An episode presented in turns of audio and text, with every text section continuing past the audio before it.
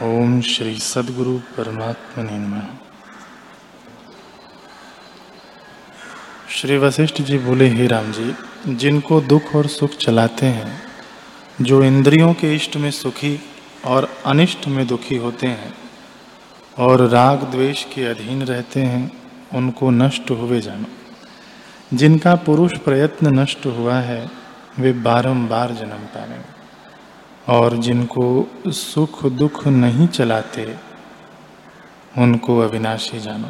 वे जन्म मरण की फांसी से मुक्त हो गए हैं और उनके लिए शास्त्र का उपदेश नहीं है।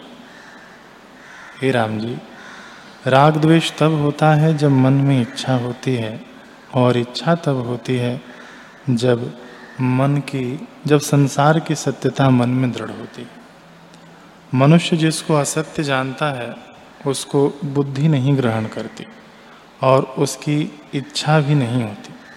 और जिसको सत्य जानता है, उसमें बुद्धि दौड़ती है। हे राम जी, अज्ञानी को संसार सत्य लगता है, इससे दुख पाता है। जब वह शांत पद का यत्न करे, तब दुख से मुक्त हो। जिसमें अहम तम जगत, ब्रह्म आदि शब्द कोई नहीं, और जो केवल चिन्मात्र आकाश रूप है उसमें ये शब्द कैसे हों?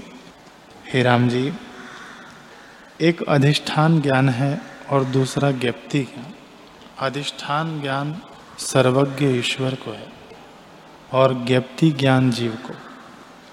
एक लिंग शरीर का जिसको अभिमान है वह जीव और सब लिंग शरीरों का अभिमानी ईश्वर है। जहाँ इस जीव की ज्ञप्ति पहुँचती है, उसको वह जानता है। जैसे एक शैया पर दो पुरुष सोए हों और एक को स्वप्न में आए कि मेघ गरजते हैं, तब दूसरा उस मेघ का शब्द नहीं सुनता। क्योंकि ज्ञप्ति उसको नहीं आई, परंतु मेघ तो उसके स्वप्न में है। जैसे सिद्ध विचरते हैं और जीव को नहीं देखते, क्योंकि उसकी ज्ञप्ति उन तक नहीं पहुँचती।